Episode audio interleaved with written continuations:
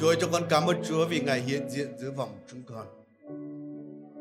Chúa ơi, giúp con mắt của tấm lòng chúng con luôn luôn nhìn lên Ngài và nhìn thấy Ngài.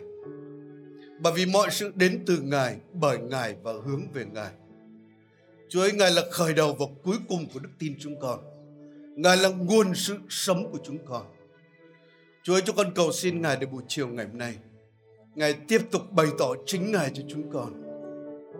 Chúa ơi, bày tỏ sự sống lại của Ngài cho cuộc đời chúng con. Và giúp chúng con để cho con dâng cuộc đời chúng con cho Ngài. Để ra đi giao truyền sự sống lại của Ngài. Chúa ơi, cho con đến đây ngày hôm nay vì cớ Ngài. Giờ phút này cho con ngồi dưới bệ chân của Ngài. Xin Chúa sức dầu cho chúng con chia sẻ lời của Ngài, cũng như tiếp nhận lời của Ngài.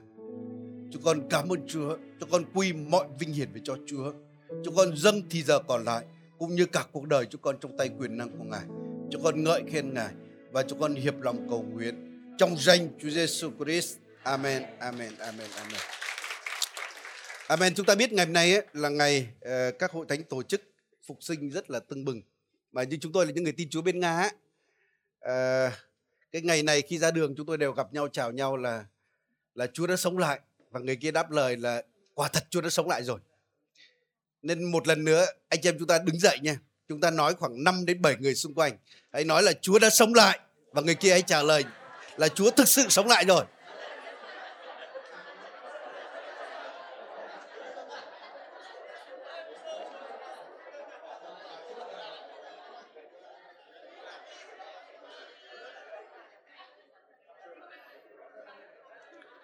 Ok, xin mời chúng ta ngồi xuống trong sự bình an của Chúa.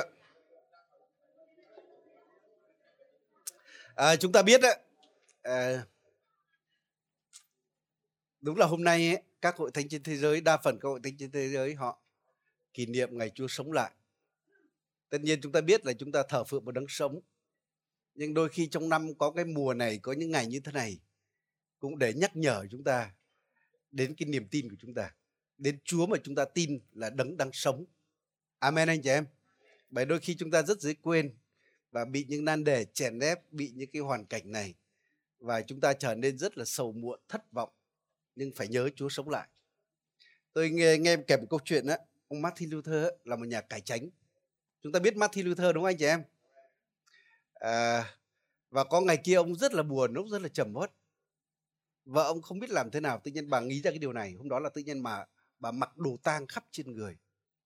Và Martin Luther nhìn thấy vợ mình rất là ngạc nhiên hỏi: không biết trong người thân của mình, bạn bè mình có ai chết thì sao mà mặc đồ tang? Và bà kia nói là gì? Là Chúa chết rồi. Và cái điều đó đã làm cho Martin Luther bừng tỉnh. Đúng là Chúa chúng ta không chết, Chúa đang sống. Ngài đang ngự trên ngôi, Ngài có mọi quyền trên trời dưới đất. Nên vì vậy không có gì là vô vọng hết. Amen anh chị em. Không có gì là quá khó đối với Chúa. Nên cái nan đề bạn gặp đó, là Chúa nói là gì? Chúa sẽ ban sức cho bạn, ân điển cho bạn để vượt qua được. Nếu mà có khó quá thì Chúa sẽ mở đường, mở lối cho bạn để bạn thoát qua được. Thế hay nói người bên cạnh nhé là Chúa sống rồi đấy. Và Chúa sống trong đời sống bạn đấy. Và thông thường ấy, là cái ngày phục sinh ấy, tôi thấy rất nhiều nơi đọc cái đoạn kinh thánh này. Và chúng ta cũng sẽ đọc cùng đoạn kinh thánh này nhé. Chúng ta sẽ cùng giờ kinh thánh chúng ta đọc Ma-thi-ơ đoạn 28 này, từ câu 1 đến câu 8 á. Từ câu 1 đến câu 8, Ma-thi-ơ đoạn 28 từ câu 1 đến câu 8. Chúng ta hãy đọc kinh thánh của mình nhé, bởi vì chúng ta những bản dịch khác nhau đấy. Tôi xin phép được đọc bản hiệu đính, còn anh em hãy đọc trong kinh thánh của mình nhé. Tôi sẽ đọc ạ. Sau ngày Sa-bát, lúc rạng sáng ngày thứ nhất trong tuần lễ, Mary Magdalene và Mary khác đến thăm mộ. Kìa, đất rung chuyển dữ dội vì một thiên sứ của Chúa từ trên trời giáng xuống, đến lăn tảng đá ra và ngồi lên trên. Hình dung thiên sứ sáng như chớp và áo trắng như tuyết. Các lính canh quá sợ hãi, run rẩy và trở nên như người chết. Nhưng thiên sứ nói với các phụ nữ rằng: đừng sợ, vì ta biết các ngươi tìm Đức Chúa Giêsu, đấng đã bị đóng đinh vào thập tự giá. Ngài không ở đây đâu, Ngài đã sống lại rồi, như lời Ngài đã phán. Hãy đến xem chỗ Ngài đã nằm. Hãy mau đi nói cho các môn đồ của Ngài biết rằng Ngài đã từ có chết sống lại, và này Ngài đang đi đến miền Galilê trước các ngươi, tại đó các ngươi sẽ gặp Ngài, ấy là điều ta báo cho các ngươi. Hai phụ nữ này vội vàng rời khỏi mộ, vừa sợ vừa rất mừng, chạy đi báo tin cho các môn đồ của Ngài. Chúng ta biết là các môn đồ của Chúa Giêsu, những môn đồ đầu tiên, đó là khi mà Giăng Báp-tít là một người mà dân thời đó họ tin là tiên tri của Đức Chúa Trời, bắt đầu làm báp têm và đã giới thiệu Chúa Giêsu cho mọi người. Và thậm chí Giăng Báp-tít còn nói là gì? Là ta không xứng đáng mà xách dây giày cho Ngài, cởi dây giày cho Ngài. Ngài vượt trội hơn ta. Và anh chị em, những cái môn đồ đầu tiên bắt đầu đi theo Chúa Giêsu. Và khi họ đi theo Chúa Giêsu, họ thấy Chúa không phải là một người bình thường, mà họ có thể xác nhận Chúa như là một tiên tri rất là quyền phép trong lời nói và trong cả việc làm. Và đến một ngày kia khi Chúa hỏi các môn đồ, còn các ngươi thì coi ta là ai? Thậm chí Phê-rơ và các sứ đồ họ còn nhận được sự mặc khải từ trời ấy. Đó là Ngài là Đấng Christ, con Đức Chúa Trời hàng sống. Nên đối với họ, Chúa Giêsu không chỉ là một người nhân hậu bình thường, không chỉ là một người tốt mà chăm sóc họ, nuôi nấng họ, nhưng Chúa còn là Đấng Messiah, một sứ giả mà Đức Chúa Trời sai xuống, và Ngài là con Đức Chúa Trời. Nên chính vì vậy, tất cả tương lai, tất cả niềm hy vọng của các sứ đồ đặt hết trong tay của Ngài. Họ bỏ, thậm chí bỏ cả việc làm của họ, bỏ tất cả mọi sự để đi theo Thầy. Nhưng mà chúng ta biết là cái tuần qua chúng ta tổ chức lễ Thứ Khó đâu. Nó bắt đầu từ vườn Gethsemane. Sau đó là Chúa bị bắt. Và anh chị em, các môn đồ rất là kinh hãi. Họ đã bỏ chạy tán loạn tất cả. Thậm chí có một môn đồ kia còn cởi, coi như là còn bỏ chạy chân chuồng chạy trốn luôn. Đó là Mác đấy. Và chúng ta biết là những ngày đó giống như là địa ngục đối với các sứ đồ. Họ thứ nhất là họ bối rối, không hiểu chuyện gì xảy ra. Họ hoảng sợ, bởi thầy họ bị giết thì họ cũng có thể bị giết. Và thực sự họ thất vọng chán chường. Họ mất niềm tin, mất hy vọng. Nên tôi nghĩ là lúc này là bắt đầu họ chuẩn bị tản lạc ra. Rồi họ ngồi trong phòng với sự rầu rí vô, nói chung là chán nản, trầm uất. Và chỉ có mấy người đàn bà ở đây ấy, đã đến cái mộ đó buổi sáng.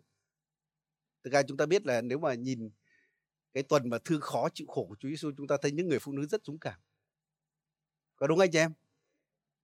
Thậm chí những người nữ đấm ngực mình khóc thương Chúa, còn các môn đồ tránh xa, trốn mất. Khi Chúa đóng đinh trên thập tự giá, các môn đồ từ xa xa đứng nhìn thôi, nhìn xa. Còn có những người nữ giới đứng gần đó. Và đây những người nữ họ đến để sức xác cho Chúa. Nhưng mà đến đây thiên sứ đã loan báo cho họ là Chúa đã sống lại rồi.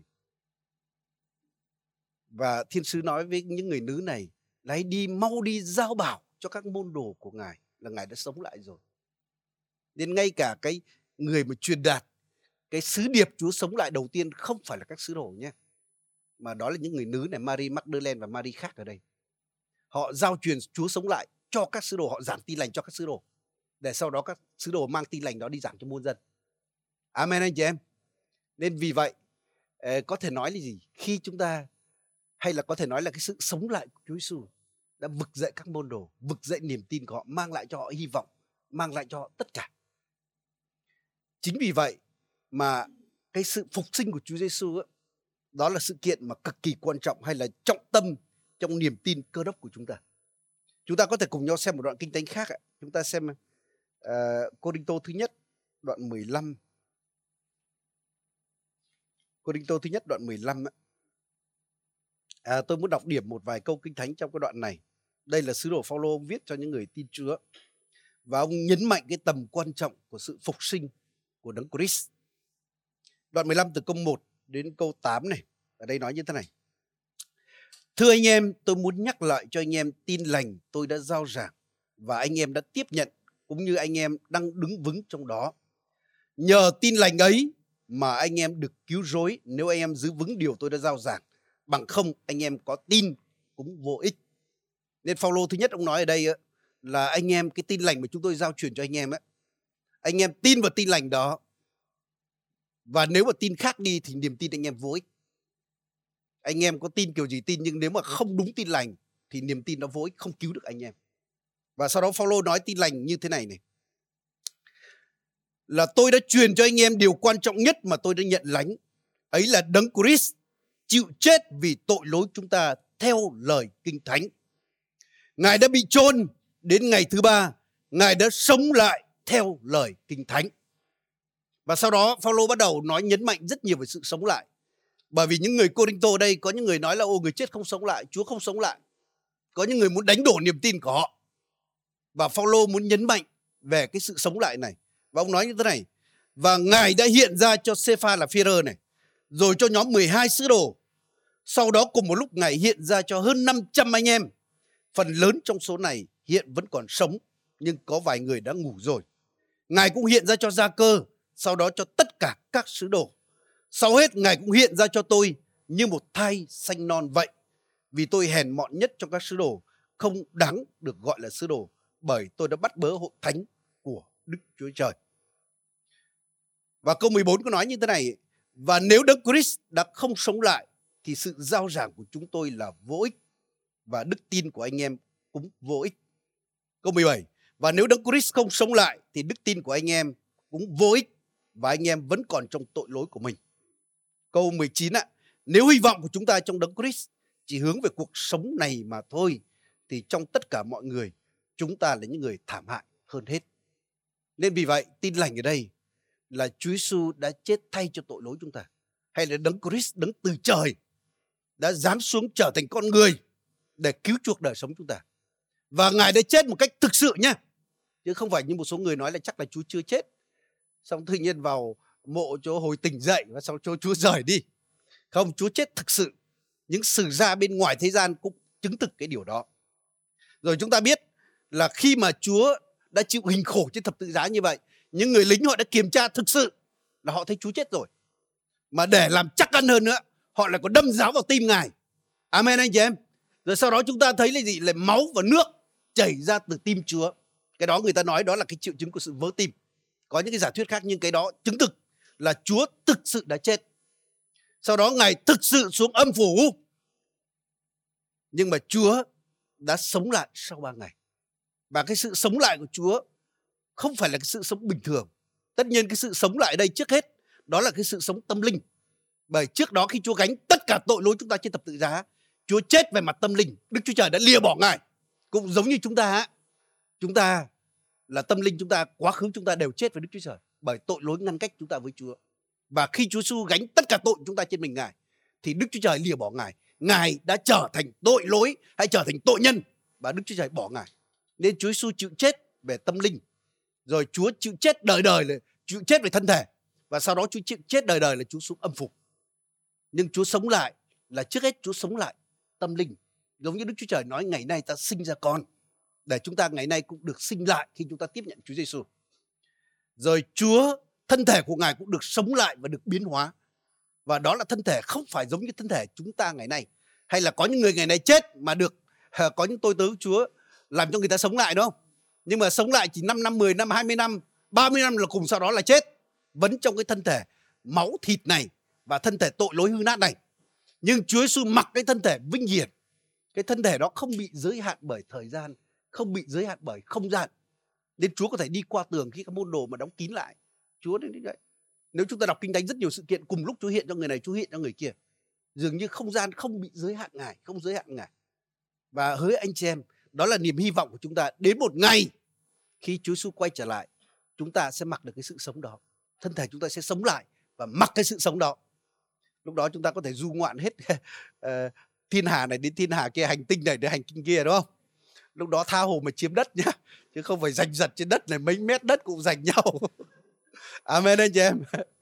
Nên thân thể chúng ta, thân thể Ngài đã sống lại, và Ngài sống đời đời là sống cùng với Đức Chúa Trời đời đời. Nên đó chính là cái niềm hy vọng sống của chúng ta. Và Phao-lô khẳng định là cái sự mà Chúa Giêsu sống lại từ cái chết, đó là điều cực kỳ căn bản, lẽ đạo trọng tâm.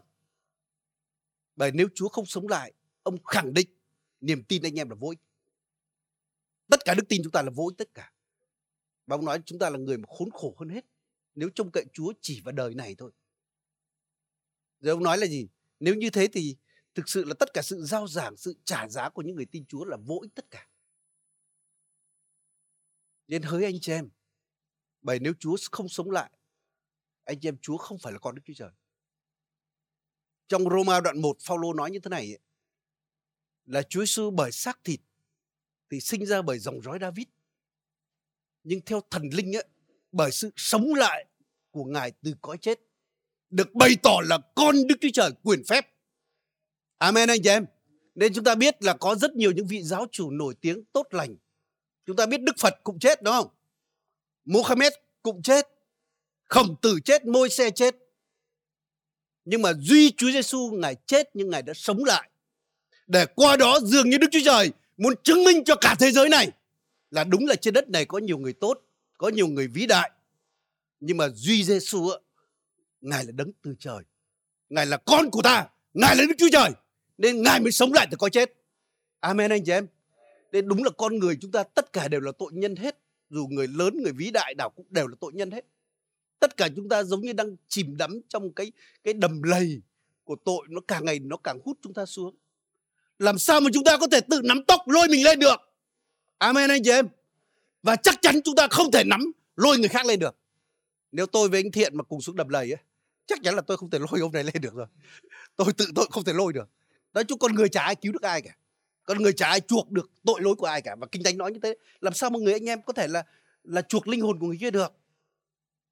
Nên vì vậy Chúa Giêsu sống lại từ cõi chết để chứng tỏ Ngài là Đức Chúa Trời, Ngài đứng từ trên cao xuống, để Ngài có thể lôi chúng ta lên khỏi cái đầm lầy đó, để Ngài có thể chuộc tội lỗi chúng ta, để Ngài có thể chiến thắng ma quỷ, Ngài chiến thắng sự chết, để Ngài ban cho chúng ta cái sự cứu rỗi thật, để Ngài ban chúng ta niềm hy vọng. Nên chính vì vậy mà niềm tin chúng ta không vô ích, và những sự trả giá của chúng ta cũng không phải là uổng công. Và Phao-lô ông liệt kê một vài những cái minh chứng của điều mà Chúa sống lại ở đây ấy. Cái thứ nhất Phao-lô nói ở đây ấy, ông nói đến cái minh chứng của Kinh Thánh. Ông nói là Chúa chịu chết, ông Đấng Christ chịu chết vì tội lỗi chúng ta theo lời Kinh Thánh. Chúa chịu chôn và sống lại, ông cũng nói theo lời Kinh Thánh.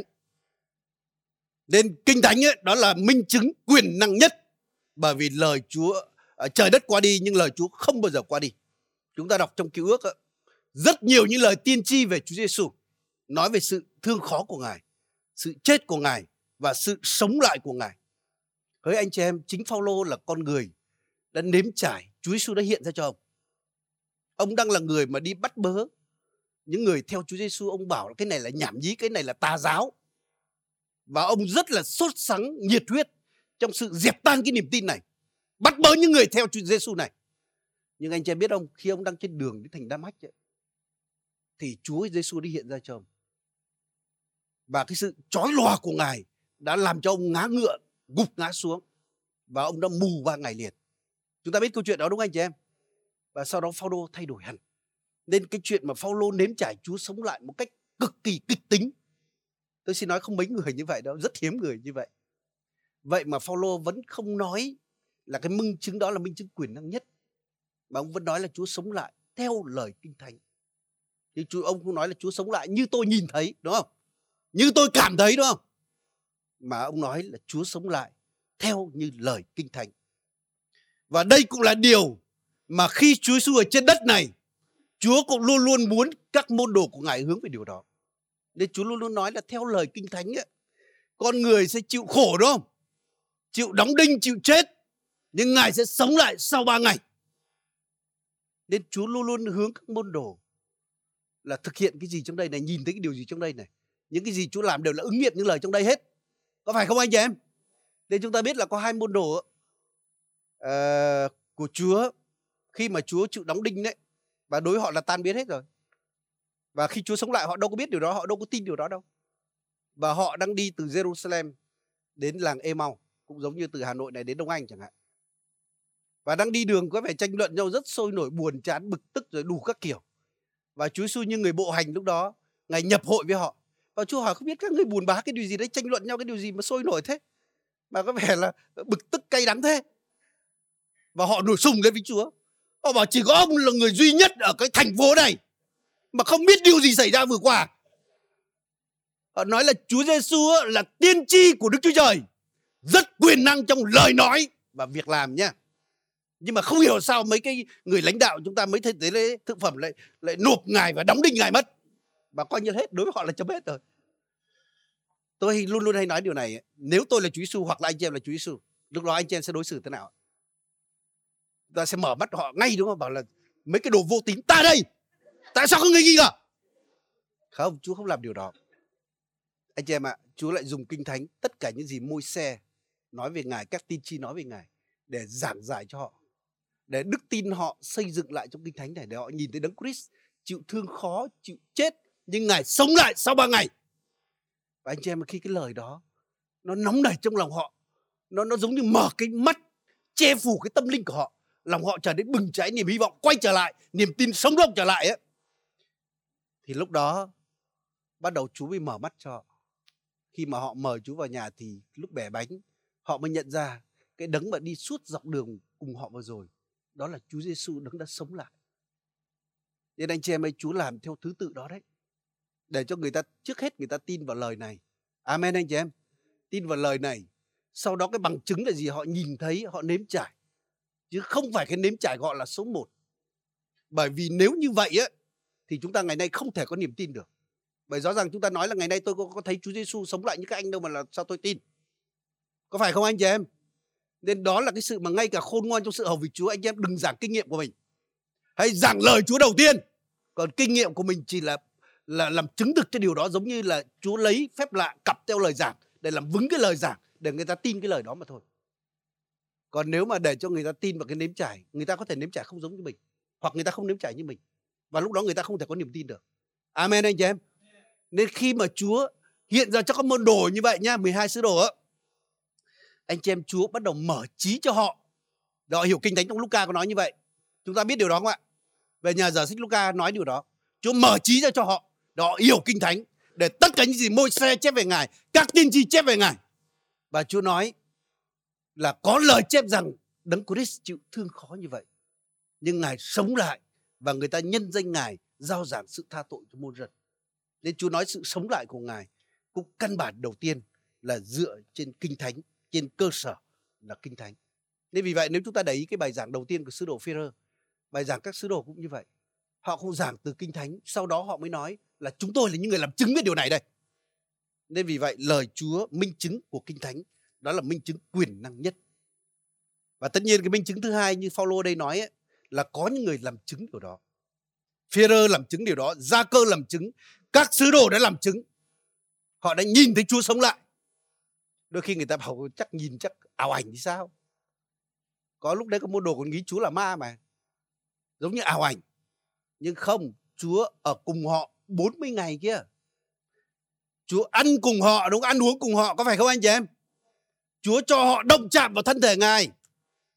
Chúa phán dạy họ trong 40 ngày về nước trời, để cho họ biết chắc là gì Chúa thật, chứ không phải là ma hay là ảo ảnh gì đây. Amen anh chị em. Nên vì vậy là họ là những người làm chứng Chúa thực sự sống lại. Rồi sau đó Phao-lô cũng là người được Chúa hiện ra rất rõ ràng như vậy. Rồi Phao-lô còn nói là gì? Có lần Chúa Giêsu hiện ra cho 500 người. Mà cái thời điểm Phao-lô viết cái điều này á, đa số họ còn đang sống. Nên vì vậy nếu mà Phao-lô nói cái điều mà nhảm nhí đây á, rất nhiều người nói ôi Phao-lô nói bậy, Phao-lô nói linh tinh, ai tin Phao-lô? Chúng tôi đây trong 500 người đó có ai nhìn thấy đâu. Không, những người đó đa số vẫn còn sống, họ chứng kiến cái điều đó. Tôi muốn nói như thế này, cái bằng chứng này nha, minh chứng mà thấy Chúa này, tôi xin nói ngày nay nhiều người thấy lắm. Đặc biệt ngày nay chúng ta biết ấy, là dưới vòng những người Hồi giáo ấy, rất nhiều người họ trong cái giấc mơ, trong khải tượng, khải thị ấy, họ thấy Đấng Mê-xia, Chúa Giêsu hiện ra cho họ. Và Chúa nói hãy tìm Kinh Thánh đọc, hãy đến với Kinh Thánh này. Và nhiều người quay trở lại niềm tin.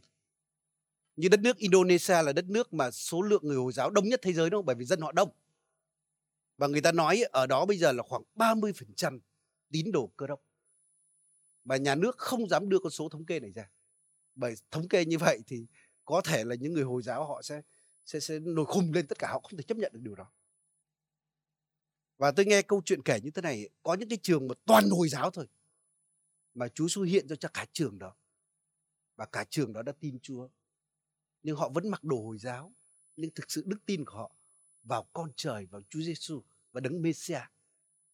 Tại Malaysia tôi cũng biết nhiều người họ không tin Chúa qua cách đó, qua giấc mơ khải thị Chúa hiện ra cho họ, và Chúa nói họ hãy tìm Kinh Thánh này. Và anh chị em ạ, nhiều người họ không biết hội thánh là gì, họ không biết đến hội thánh đó, nên họ vẫn đến nhà thờ Hồi giáo, nhưng họ cầu nguyện là cầu nguyện với Chúa Giêsu. Tôi xin nói chúng ta ngày nay, tôi xin nói là gần như đa số chúng ta đều nếm trải Chúa sống lại. Amen anh chị em. Có thể chúng ta không được Chúa hiện ra giống như Phao-lô, nhưng chắc chắn mỗi một chúng ta Chúa làm, hoặc là Chúa sẽ làm, là Chúa bày tỏ cho anh em biết là Chúa sống lại. Qua một cái phép lạ nào đó, qua lời cầu nguyện của anh em được Chúa nhậm lời, qua một cái điều gì đó mà trong lòng anh em biết chắc chắn là Chúa sống lại, Chúa đang sống. Nếu cả thế giới này nói là Chúa Giêsu không có đâu, anh chị em không quan trọng cái đó, anh chị em vẫn bảo là Chúa có. Khi tôi cũng như vậy, khi tôi theo Chúa, những người bạn người Nga của tôi, họ nghiện ma túy, họ đã được giải cứu, họ làm chứng cho tôi. Và tôi đã đến với Chúa, tôi tin Chúa. Và khi tôi đọc Kinh Thánh, tôi thấy những cái lời Chúa dạy rất hay, những cái gì mà lương tâm con người tìm kiếm. Và tôi bắt đầu cũng rất là nhiệt tình đến với hội thánh. Tôi cũng cảm thấy cái niềm vui nhẹ nhàng, một cái sự thanh thản nào đó. Nhưng mà ngày kia khi đi trên đường về, tôi mệt quá. Bảo tự nhiên tuần đi 3-4 buổi liền, mà cứ đi hoài như thế này cũng cảm thấy mệt. Và tính hôm đó về nhà tôi quỳ xuống, mà tự nhiên có một cái gì đó, tôi quỳ xuống tôi khóc, bảo con, tôi nói là Chúa không biết Chúa có thật hay không, mà tự nhiên con mệt mỏi quá. Và anh chị em, lúc đó có gì động đến lòng tôi rất là mạnh. Và tôi khóc, gần như khóc mấy tiếng đồng hồ lúc đó. Sau đó tôi ngủ thiếp đi. Và mấy ngày sau, tôi cảm giác tôi sống như trong thiên đàng. Cảm thấy cái sự hiện diện rất là, tôi có thể động chạm được cái sự hiện diện của Chúa. Và từ đó trở đi, không bao giờ tôi một phút, một giây tôi mảy may nghi ngờ là Chúa không có thật. Thậm chí bây giờ mấy cái thằng bạn của tôi ấy, nó làm chứng cho tôi tin Chúa. Nó nói với tôi là gì? Bọn tao lừa mày đấy, chả có nghiện ngập gì đâu, chả có giải cứu gì đâu, linh tinh đấy. Tôi xin nói là không quan trọng, bây giờ bọn mày có nói gì thì nói, tao vẫn biết là Chúa có thật. Bởi vì tao nếm trải rồi, tao biết rồi. Nên bây giờ bọn mày cũng phủ nhận, cả thế giới này nói không có Chúa, tao vẫn nói là có Chúa. Chúng ta đây nhiều người nói được, vừa sáng nay Chúa nói với tôi này, đúng không? Hôm qua trong lớp Kinh Thánh có một số người đấy, là tự nhiên Chúa con tôi Chúa nói tiên tri cho anh em. Mà ông đấy làm sao biết anh em? Rõ ràng Chúa nói, còn ai nói nữa. Amen anh em. Nên Chúa vẫn chứng minh cái sự Ngài sống lại cho chúng ta ngày nay. Nếu chúng ta không thiên kiến, nếu chúng ta không cứng lòng, tôi xin nói Chúa sẽ chứng minh cho chúng ta biết Ngài là Đấng sống thực sự. Amen anh em. Tất nhiên cái minh chứng tiếp theo, cái minh chứng này cũng rất quyền năng. Đúng là Chúa chúng ta không nhìn thấy được bằng mắt thường, bởi vì Ngài là thần linh. Nhưng mà chúng ta có thể nhìn thấy việc làm của Ngài. Cũng như giống như gió, chúng ta không nhìn thấy gió đâu, nhưng chúng ta nhìn vào cái lá cây lay động, chúng ta biết là có gió. Gió thổi vào chúng ta cảm nhận thấy điều đó, chúng ta thấy mát. Tôi xin nói là những con người gặp Chúa ngày hôm nay họ được biến đổi ấy. Anh chị em, đó cũng là bằng chứng của điều Chúa sống lại. Amen anh chị em. Chúng ta biết ngay tại Hà Nội này rất nhiều những người nghiện ma túy được giải cứu. Chúng ta biết điều đó không anh chị em? Cảm ơn Chúa, tôi mới đây tôi gặp một người trong chính quyền, nó nói là họ sẽ cởi mở, họ sẽ mở cái cánh cửa đó cho hội thánh tin lành. Bởi rõ ràng cái bằng chứng đó đến lúc không ai phủ nhận được. Rồi hồi chúng tôi tin Chúa bên Nga có một anh ấy, hồi đó là anh, hồi chúng tôi đi truyền giảng đến cái ký túc xá kia, anh đó một tháng là anh uống vài chục lít rượu kìa. Trong nhà anh có cái bình giống như bình nước tinh khiết 20 lít đấy, đầy rượu đó. Anh ta uống rượu say xỉn. Hóa ra anh bảo ngày xưa là anh đi đánh nhau chiến đấu, anh bắn chết rất nhiều người, nên tự nhiên bây giờ lương tâm anh cứ ám ảnh, nên bây giờ anh phải dùng rượu để xóa cái đó. Và khi rượu vào, ông lại có võ thuật một chút, ông cầm dao, ông đi chấn lột sòng bạc. Hồi mấy anh em chúng tôi đi truyền giảng tin lành đó, ông nói cái hội này đến đây lần sau sẽ chém cho chúng nó chết. Nhưng anh chị em, rất kỳ lạ, con người đó không chém được chúng tôi mà Chúa đã bắt phục con người đó. Và tự nhiên không có rượu chèn, tự nhiên là gì, thay đổi hoàn toàn. Và bây giờ anh mới thay đổi, đâu có rượu đâu. Nên nhiều người nói là gì, trong Kinh Thánh Chúa làm phép lạ hóa nước thành rượu đâu. Nhưng chúng tôi nói là chúng tôi nhìn anh đó, chúng tôi thấy là Chúa làm phép lạ Chúa hóa rượu thành tivi, hóa rượu thành tủ lạnh, hóa rượu thành rất thứ trong nhà của anh ta. Bởi trước kia bao nhiêu thứ đổ hết vào rượu. Rồi lại còn anh ta trở nên hung bạo như vậy. Nhưng bây giờ anh trở thành người rất là hiền lành. Anh chị em ạ, những cái phép lạ đó nói lên điều Chúa đã sống lại. Amen anh chị em. Rồi ngay cả nhìn các môn đồ của Chúa Giêsu, trước đó họ cứ nghĩ là Chúa không sống lại. Như tôi đã nói đấy, họ trầm uất, họ bối rối, họ thất vọng, họ vô vọng và chắc là tan tác rồi, không biết là gì. Phi-e-rơ hỏi rằng không biết bây giờ mình về thế nào đâu, không biết mình sống thế nào bây giờ. Thuyền lưới vứt hết rồi, bây giờ làm sao mà làm quay lại được cái nghề đó. Nhưng anh chị em ạ, rồi những con người đó họ trốn đâu đó để tránh những người Do Thái. Vậy mà anh chị em, chính cái con người đó họ đã ra đi, họ đã dũng cảm, thậm chí họ đã xả thân chính mình. Và đa số trong họ, ngoại trừ Răng nha, là đều chết tử đạo hết. Nên có người nói là chắc mấy môn đồ thỏa thuận với nhau, nói là Chúa sống lại để đi bịp thế giới. Tôi xin nói, nếu mà bịp, ok, chịu trả giá một chút tù đầy nhưng mà được tiền thì người ta sẽ bịp đấy. Nhưng mà đối diện với sự sống trả giá mạng sống của mình mà tất cả họ đều biết bịp bợm thì ai cũng chối hết. Có đúng anh chị em? Ai cũng chối hết. Nên tôi nghe kể là hồi Tổng thống Nixon của Hoa Kỳ có một cái vụ mà nghe trộm của một cái đảng kia đấy. Và cũng có 12 người quyền lực nhất đất nước đó. Họ thỏa thuận để nói dối với điều gì đó. Nhưng anh em, cái sự nói dối ấy, nó không giữ được quá 3 tuần.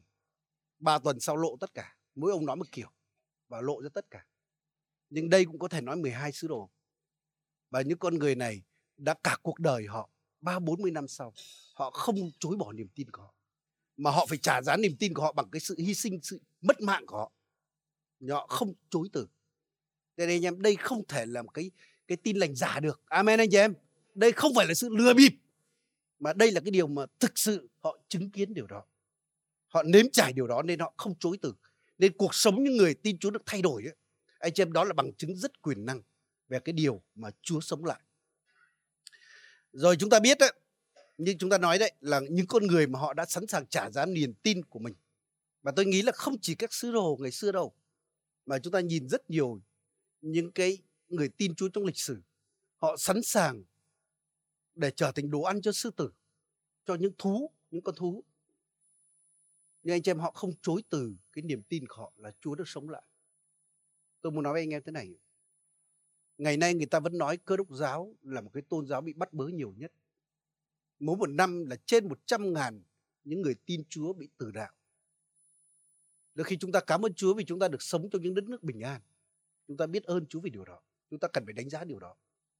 Nhưng chúng ta biết rất nhiều nơi những người tin Chúa vẫn bị giết hại. Người ta nói là mỗi khoảng 5 phút thì có một người tin Chúa chết. Nhưng hỡi anh chị em, mặc dù những con người đó, rất nhiều những con người đó, họ có thể sống được nếu họ chối bỏ niềm tin của họ, nếu họ quay trở lại tôn giáo trước kia của họ. Nhưng những con người này họ sẵn sàng chết chứ không bao giờ bỏ đạo. Bởi vì họ nếm trải Chúa là đấng sống thật, Chúa là đấng có thật. Nên họ sẵn sàng chấp nhận hy sinh để được cái sự sống lại tốt hơn. Nên những cái đó cũng là cái bằng chứng rất quyền năng về điều mà Chúa đã sống lại. Nên vậy, Chúa đã sống lại. Thì anh chị em, chúng ta cần phải làm điều gì với điều này đây? Cũng giống như thiên sứ nói với Mary Magdalene và mấy người phụ nữ kia là hãy đi giao bảo Ngài đã sống lại rồi. Tôi xin nói là Chúa cũng giao sứ mạng của chúng ta. Hãy đi giao truyền. Hãy nói người bên cạnh, hãy đi giao truyền Chúa sống lại nhá. Và tại sao chúng ta có thể đi giao truyền? Chúng ta có thể đi giảng tin lành, chúng ta có thể đi hầu việc Chúa, chúng ta có thể một cách trực tiếp hoặc là thậm chí gián tiếp để tin lành của Chúa, sự sống lại của Chúa được truyền bá ra. Bởi vì cái điều thứ nhất, nguyên cớ thứ nhất là cái sứ điệp chúng ta là sứ điệp chắc chắn. Amen anh chị em. Anh chị em có nghe có những người bên ngoài ấy, họ quảng bá những cái sản phẩm mà chả ra chi đúng không? Mà nói hùng hồn lắm. Tôi thấy nhiều người nói còn xùi bọt mép ra để nói. Nói rất là quả quyết.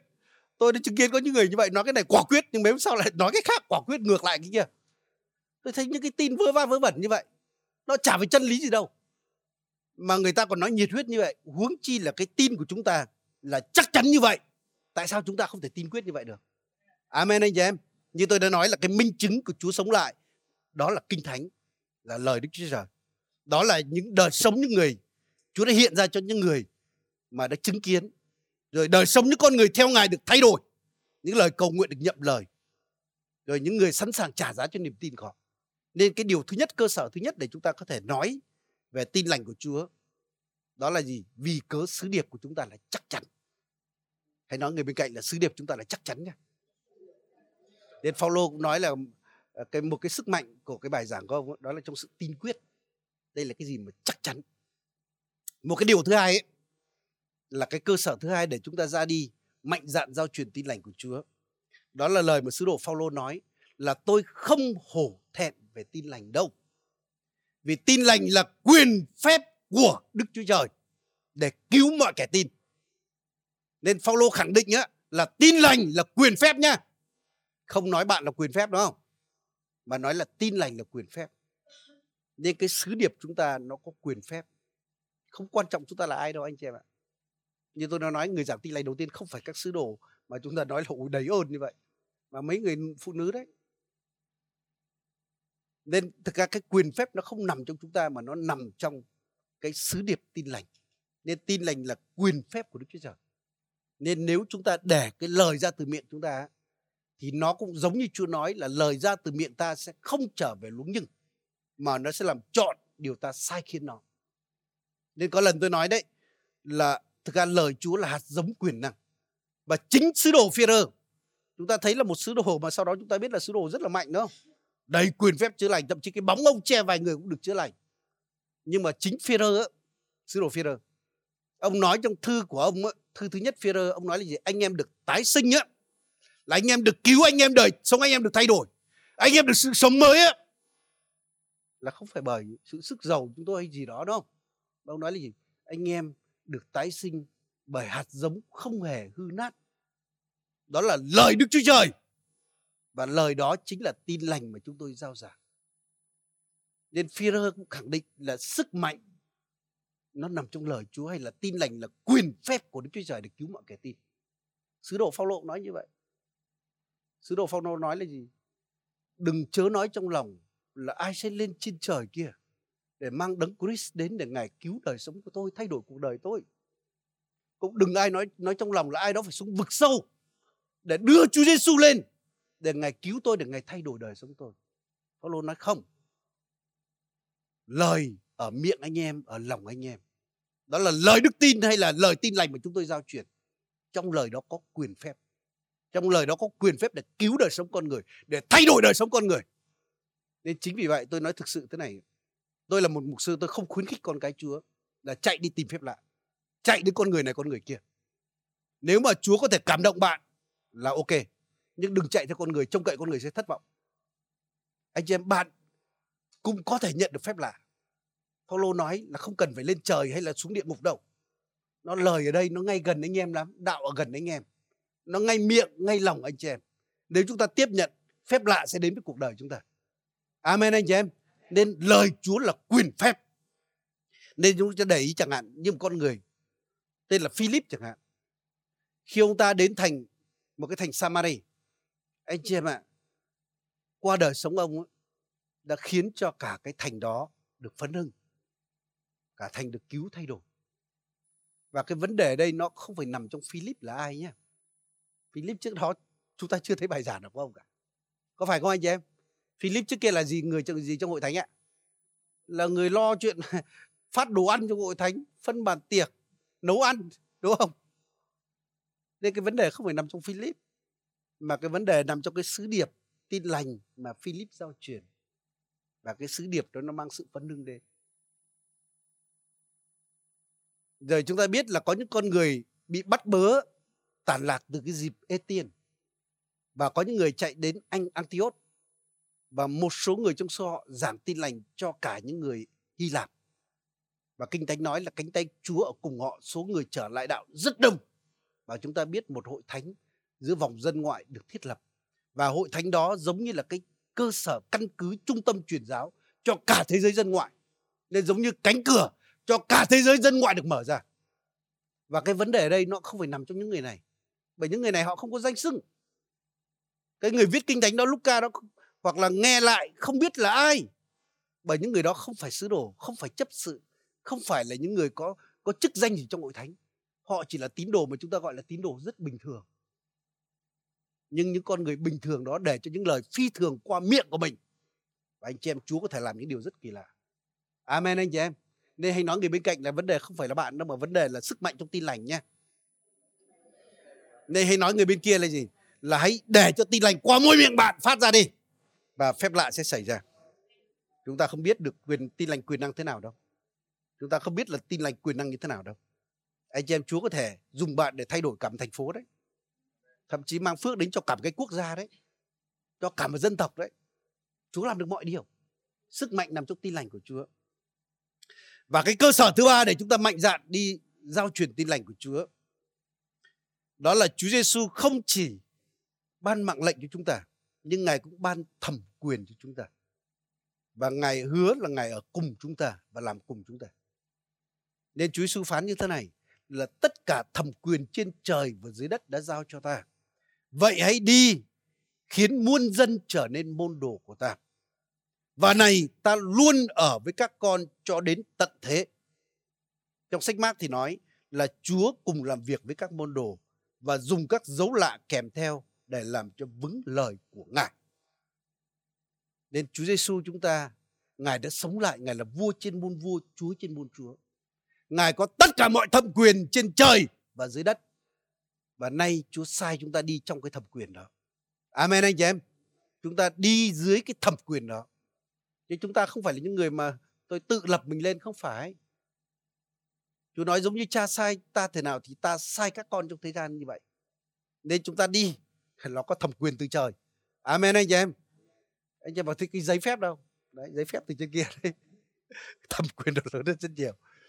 Và Chúa còn nói là Chúa ở cùng với chúng ta. Dù chúng ta đi đến tận chân trời góc biển nào, Chúa cùng chúng ta. Rồi Chúa làm việc cùng, lấy những dấu kỳ phép lạ cặp theo và làm cho vững đạo.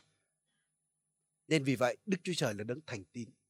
Khi chúng ta dám vâng mạng Chúa, bước đi bởi đức tin, chúng ta có thể thấy Chúa làm việc. Còn nếu chúng ta không đi á, tôi xin nói chúng ta không thấy gì đâu. Nên tôi cứ nhớ cái trường hợp như ông Jonah, chúng ta đều biết đúng không? Jonah khi được Chúa kêu gọi đến Nineveh để giảng tin lành, hay thôi giảng sứ điệp của Chúa đi. Và chúng ta biết là ông bỏ trốn, có phải không anh chị em? Và kết cục là gì? Chúa đã chặn ông giữa biển và cuối cùng ông bị ném xuống biển và nằm trong bụng cá. Và trong bụng cá ông đã ăn năn và con cá nó nhổ ông. Có muốn cá nhổ chúng ta không ạ? Nó thích tẩm lậu để con nó nhổ và nhổ ra cái Nineveh. Nên tôi nói như thế này, nếu chúng ta bước đi trong sự vâng lời, nếu mà Jonah bước đi trong sự vâng lời, có thể ông sẽ mua vé tàu 5 sao để đến Nineveh truyền giáo đấy. Có đúng anh chị em? Ông mua vé tàu nhưng không phải Nineveh, ông đi ngược lại. Nhưng Chúa bảo làm sao mà được đi tàu này xuống biển. Nên nếu ông vâng lời á, ông sẽ đi tàu 5 sao. Nhưng vì không vâng lời mà phải đi tàu ngầm nữa, cuối cùng vẫn phải vâng lời, vẫn phải đến Nineveh. Nên tôi suy nghĩ rất đơn giản. Tôi có đứa con đấy, nếu mà nó nhẹ nhàng, nó vâng lời, ok, cả hai vui vẻ đó, nhẹ nhàng, thưởng ngay. Nhưng mà nếu không vâng lời, tôi vẫn có cách để buộc nó phải vâng lời. Nhưng mà phải vâng lời trong nước mắt đấy. Chúng ta muốn Chúa đối với chúng ta như thế nào ạ? Hỏi người bên cạnh là Chúa muốn Chúa đối với bạn như thế nào ạ?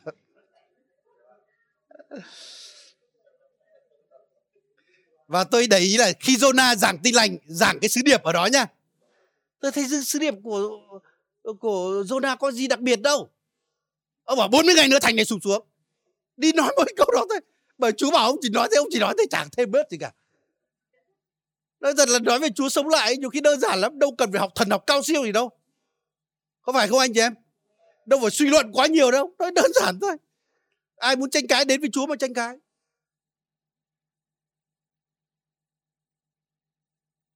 Nên anh chị em ơi, đơn giản thôi.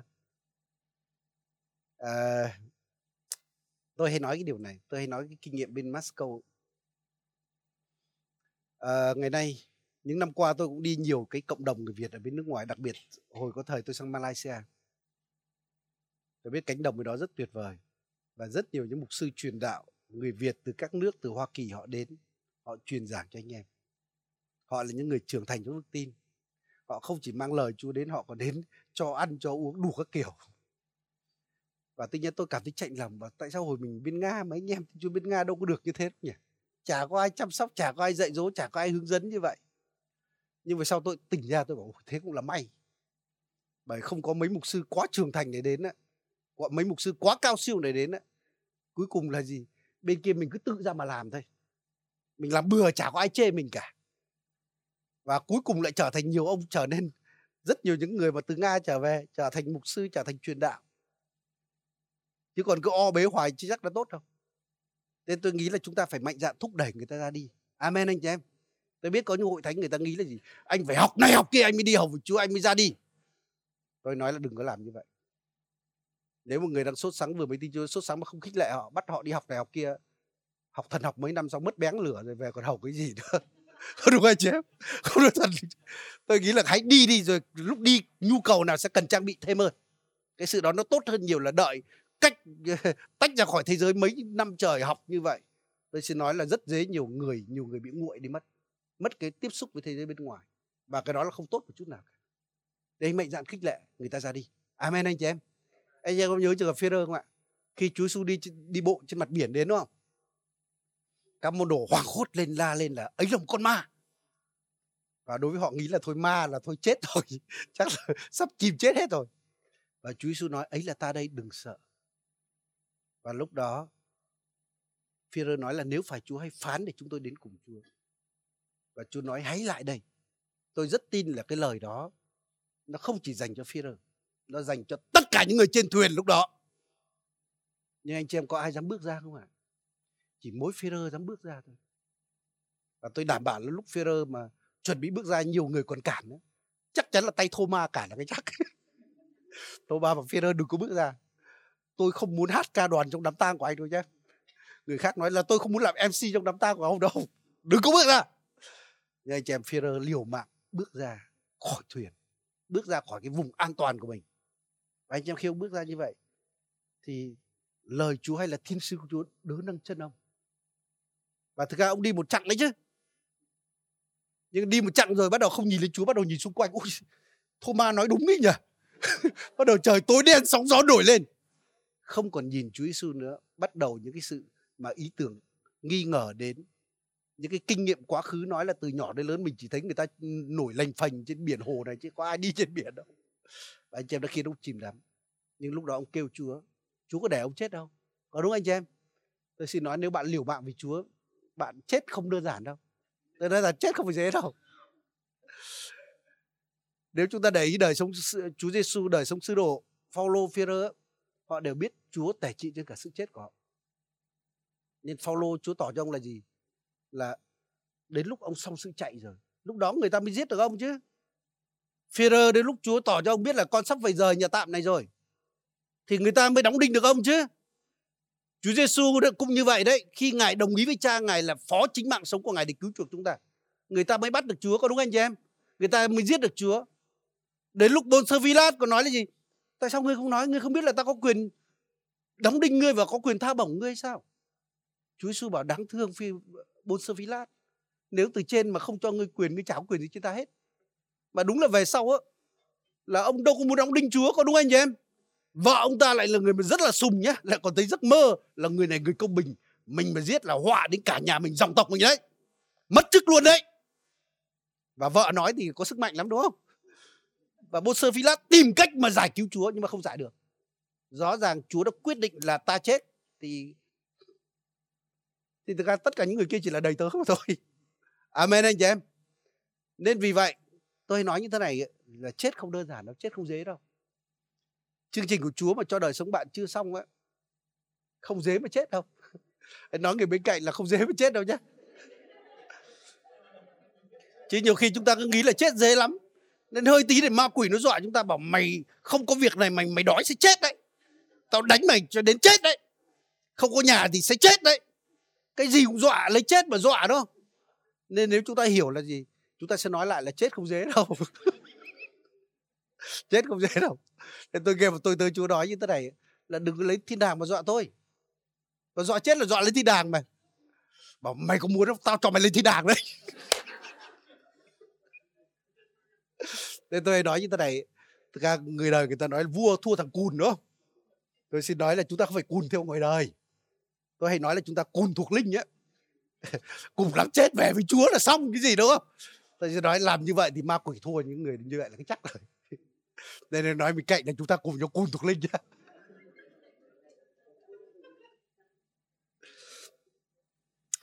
Ok, cái cuối cùng ấy, tôi nghĩ là cái động cơ mà thúc đẩy chúng ta ra đi ấy, là hay vì cái sự cảm động bởi tình yêu của Chúa. Tôi biết là nhiều tín đồ tà giáo họ đi truyền bá rất nhiệt tình. Chúng ta có công nhận là một số tà giáo đi truyền bá rất nhiệt tình không anh chị em? Rất nhiệt tình đó, nhiệt tình lắm. Chúng ta thấy nhiều người bán đa cấp có nhiệt tình không ạ? Ôi nhiệt tình lắm, chả hiểu tại sao từ lúc chúng tôi ở cái chung cư kia suốt ngày hội này hội kia gọi điện thoại đến, họ có bán nhà thuê nhà không? Nhiều lúc mình phát bực lên. Nhưng mà họ cứ kệ đấy, cứ đeo bám đấy. Thấy họ nhiệt tình không anh chị em?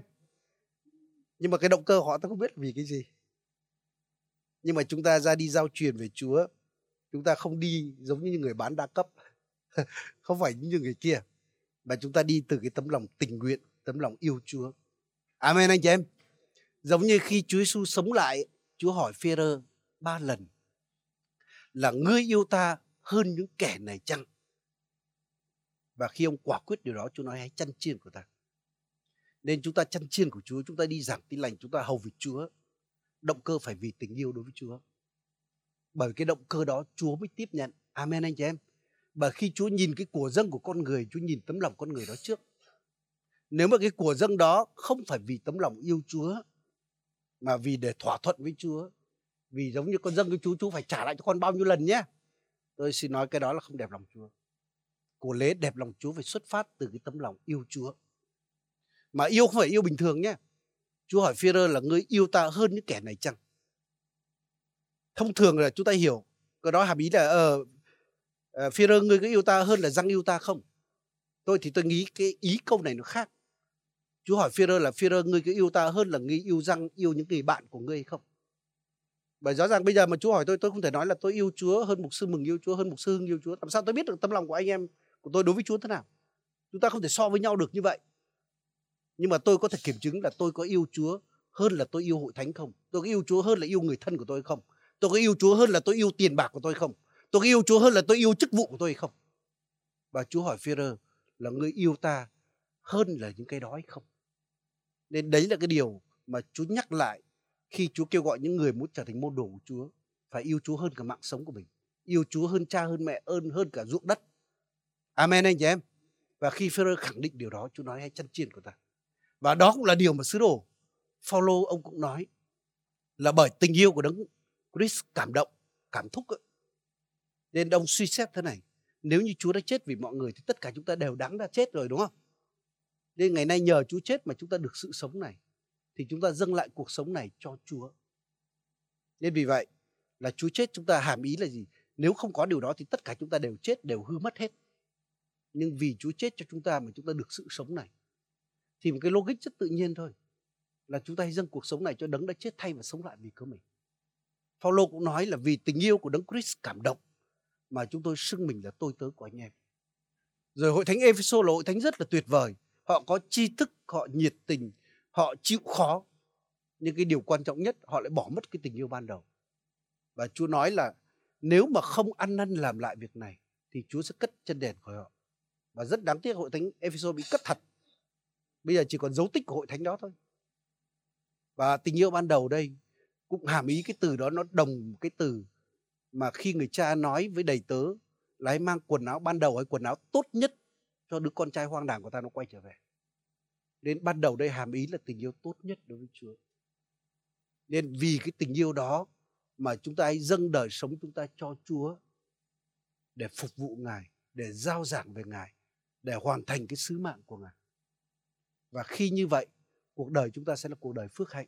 Amen anh chị em. Anh chị em, tôi càng ngày tôi càng hiểu cái điều này. Đức Chúa Trời là Đấng giải cứu chúng ta. Ngài cứu chúng ta không phải bắt chúng ta phục vụ Ngài. Nhưng Ngài cứu chúng ta để cho chúng ta được quyền tự do. Nên trong Kinh Thánh luôn luôn nói là Chúa cứu chúng ta từ quyền lực của ma quỷ. Không phải là đến với quyền lực của Đức Chúa Trời. mà đến với Đức Chúa Trời. Giống như Chúa chuộc chúng ta và Chúa nói bây giờ con tự do. Và bây giờ con có quyền lựa chọn. Con có quyền yêu ta và có quyền không yêu ta. Có quyền theo ta và có quyền không theo ta. Giống hệt như Chúa cứu dân Do Thái ra khỏi xứ Ai Cập vậy. Và đến lúc Chúa hoàn thành lời hứa của Ngài, đưa họ vào đất hứa rồi, thì Chúa qua đầy tớ của Ngài nói là ngày nay có trời và đất làm chứng. Các ngươi hãy chọn đi. Chúa không bắt họ phải theo Chúa, bắt họ phải hầu Chúa, mà Chúa cho họ chọn. Và tất nhiên bởi tình yêu của Chúa, Chúa nói qua đầy tớ của Chúa là hãy chọn Chúa để được sự sống, để ngươi và dòng dõi ngươi được sống và được phước. Amen anh chị em.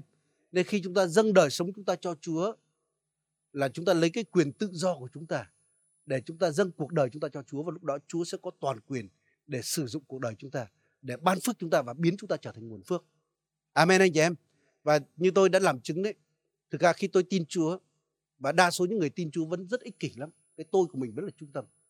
Nhưng một ngày kia khi tôi được đầy dưới Đức Thánh Linh và tôi được cảm động bởi tình yêu của Chúa, rất nhiều tối liền tôi cầu nguyện và tôi khóc. Bởi tôi thấy không ai yêu mình bằng Chúa yêu mình. Và một ngày kia tôi đã quỳ gối xuống, tôi nói với Chúa là Chúa, con dâng cuộc đời con cho Chúa. Con sẽ đi bất cứ nơi đâu Ngài muốn con đi, làm bất cứ điều gì Ngài muốn con làm. Và anh chị em, ngay từ thời điểm đó, Chúa nói với tôi hãy sang một cái ký túc xá bên Nga lúc đó. Và từ ngày đó trở đi tôi thấy là có một cái cánh tay quyền năng của Chúa đặt trên tôi. Tôi biết tôi không còn thuộc về tôi nữa, nhưng tôi thuộc về Chúa. Nên có lúc tôi yếu đuối thì cái bàn tay đó nó lôi tôi lên. Có lúc tôi mệt mỏi thì Chúa nâng đỡ tôi. Có lúc dường như tôi chút vấp ngã thì cánh tay của Chúa, ân điển của Chúa làm cứng vững chân của tôi.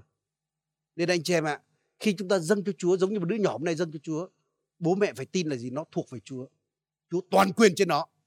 Và dựa trên niềm tin đó để chúng ta công bố, chúng ta nhắc nhở cho Chúa là con của con thuộc về Chúa, Chúa có trách nhiệm cho nó. Nên khi chúng ta dâng mình cho Chúa, chúng ta hãy luôn luôn nhắc cái điều đó. Thậm chí thỉnh thoảng thời gian phải nhắc lại, Chúa, con thuộc về Ngài, con là của Ngài. Giống như Martin Luther lúc ông mệt mỏi, lúc mà ông dường như không thể thắng được, ông nói là con thuộc về Chúa, xin Chúa cứu con. Là con thuộc về Chúa, Chúa toàn quyền trên con.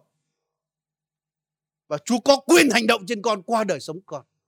Nên nếu chúng ta nói với Chúa như vậy, dâng mình cho Chúa như vậy, Chúa sẽ sử dụng đời sống chúng ta để chính chúng ta được phước và chúng ta trở thành nguồn phước. Amen anh chị em. Nên giờ phút này tôi muốn mời chúng ta cùng nhau đứng dậy nha. Chúng ta hãy đến với Chúa, chúng ta cầu nguyện cho điều này.